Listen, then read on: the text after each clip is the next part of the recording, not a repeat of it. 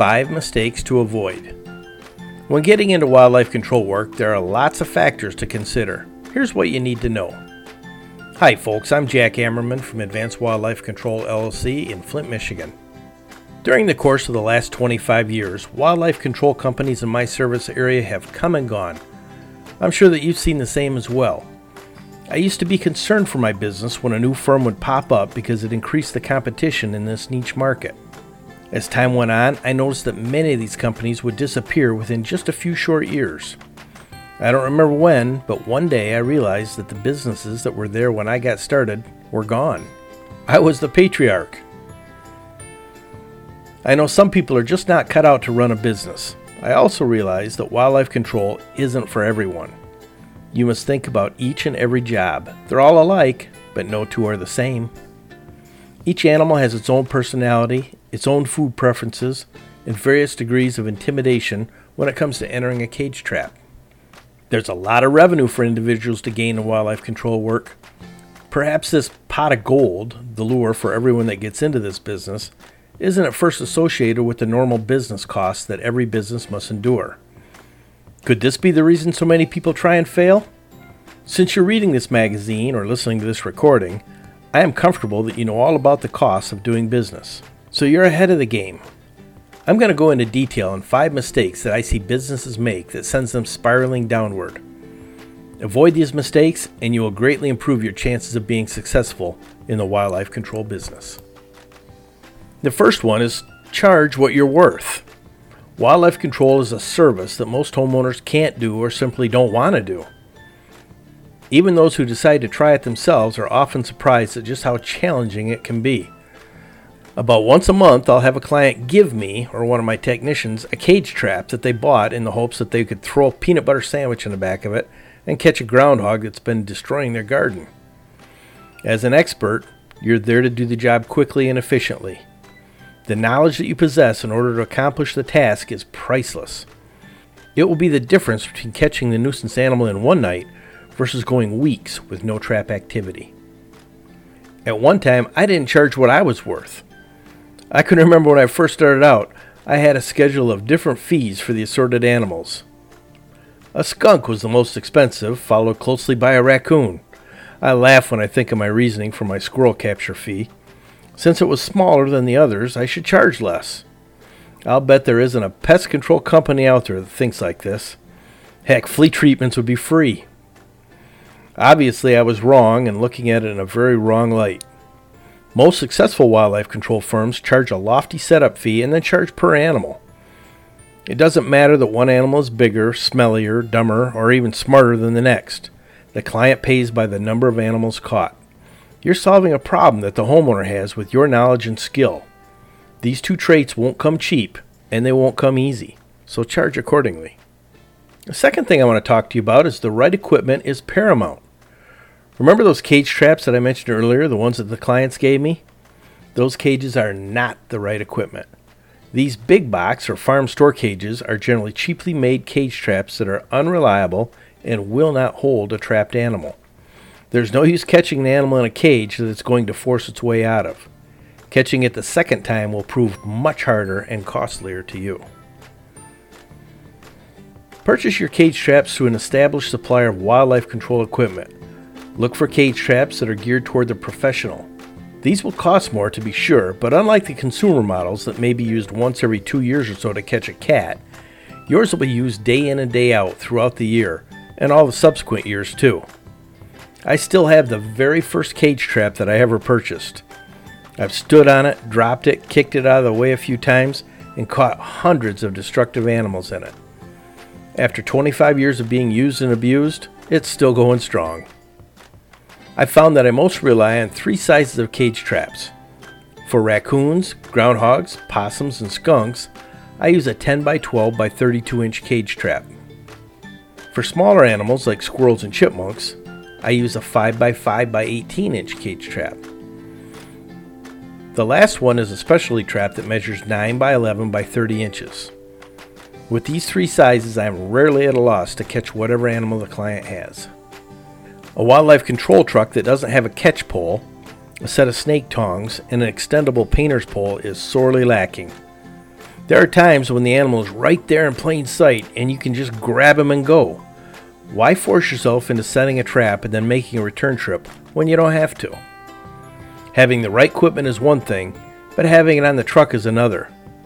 There's no value in owning a dozen squirrel traps if you don't have some of them in your service vehicle when that squirrel job call comes in. Number three, wildlife control is a different business model than pest control. The days of a $70 service visit are over when it comes to wildlife control work. Only on rare occasions will you solve a problem in one trip. On an unpleasant job, you will make the initial setup visit, come back the next day to remove the first animal, go back the day after that to reset the trap that got sprung for some reason, and then possibly make a fourth or fifth visit while trying to catch that last nuisance animal. Compare this to the pest control contract that has you stopping by once each month to treat the structure. You're there, you work efficiently, you get out of there, and the check is in the mail. With wildlife control, the offending animal may not even be back in the same yard for two weeks. Return trips are a necessity, and you must plan for these in your service setup fee. Most of your clients will be one time clients. Many times you'll hear, I've lived here 32 years and this is the first time I've had a raccoon in my chimney. Well, you'll catch a raccoon, sell her a chimney cap, and guarantee her that it'll be another 32 years before she has another. However, there will be a few clients that lean on you time and time again. It won't matter what the animal is, if they see it on their property, they want it gone. I like these clients and I wish I had more of them, but most people don't budget hundreds of dollars each month for wildlife control work. Unless the animal is causing damage to their home, they're perfectly fine with it being in their backyard. Number four, you're not just there to catch a raccoon. It took me a while to realize that I was leaving a lot of money on the table. It took me a while to realize that I was leaving a lot of money on the table. I would catch the offending animal and then recommend a local handyman to repair the damage that the animal had created. A woman once asked me what I would charge to install a chimney cap. I didn't want to do it. Hey, I was a wildlife control guy, not a handyman. So I quoted her $100 for the labor plus the cost of the chimney cap. She gladly accepted, and since my ladder was already on the chimney, all I had to do was run to the supply store and pick up a chimney cap. Four screws later, I had an extra hundred dollars. From that day on, I saw the light. I started carrying chimney caps with me. I started carrying hardware cloth to exclude animal entrances. I started carrying different caulks and sealants. I bought cordless drills and circular saws, all sorts of tools. If the repair was minor and within my ability, I offered to take care of it. This repair came with a hefty price tag, though. I realized that most people won't tackle the problem themselves and if they had to call someone new in, it would be even more expensive than I was, and I was already there with all the tools and equipment. And number five, don't think that wildlife control is not a skilled trade. It most certainly is. If it were easy, they wouldn't hire someone to do it. If the skill came naturally, everyone would be doing it. There's really only one way to gain the knowledge and skills necessary for wildlife control work, and that's to educate yourself and become that skilled tradesman. When I started out in wildlife control, there were really no good sources of information. There was no internet, no video tutorials, no books or magazines that dealt specifically with wildlife control. It was all trial and error. Most trappers were tight lipped about how they accomplished their goals. Your nearest competition would rather be caught dead than talk you through a complicated animal extraction. These days, though, things have changed. There's no better time to learn wildlife control than right now. The National Wildlife Control Association and also the Wildlife Control Training Group both offer instructional seminars with plenty of high caliber speakers. These events are filled with people just like you, eager to learn the ins and outs of wildlife control. You'll learn as much during lunch as you did during the previous session. Although I have two and a half decades of experience, I still attend both these seminars. I've yet to come away without an idea that would eventually pay for my whole trip. If it saves me 10 minutes or even saves me $10 on a job, I'll use that idea for the rest of my career. There are some of us that grew up trapping animals, and that is a big advantage. However, wildlife control work is far removed from fur trapping. Same animals, different methods entirely. A foothold trap has very little use in my business plan. You may think that you're smarter than a squirrel, but there are squirrels out there laughing at me right now because they broke every rule in the Catch a Squirrel book. I caught them though and eventually got the last laugh. They educated me, and now I can relay this information to you. And here's another thing upsells are easy. I had an employee a while back that I dearly miss. He had an eye for selling. This guy could go to a mold job and sell a chimney cap.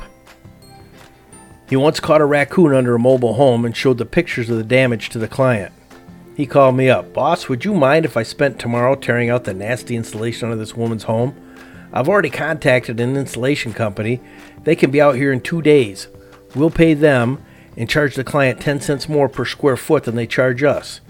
Between the tear out and the replacement, we're going to make big bucks. How could I say no? Upsells are easy and they're profitable. Just be sure that you sell what's needed. You're the expert, and the homeowners will count on you to be honest. So here's the wrap up making a mistake is not a pleasant thing to do. Mistakes have cost many wildlife control companies their existence. I'm confident by educating yourself, using the right equipment and the right business model, charging accordingly, and looking for opportunities to capitalize financially, any other mistake that you'll make will be marginal. Hey, thanks for listening. On behalf of PCTOnline.com, this is Jack Ammerman, and I wish you well.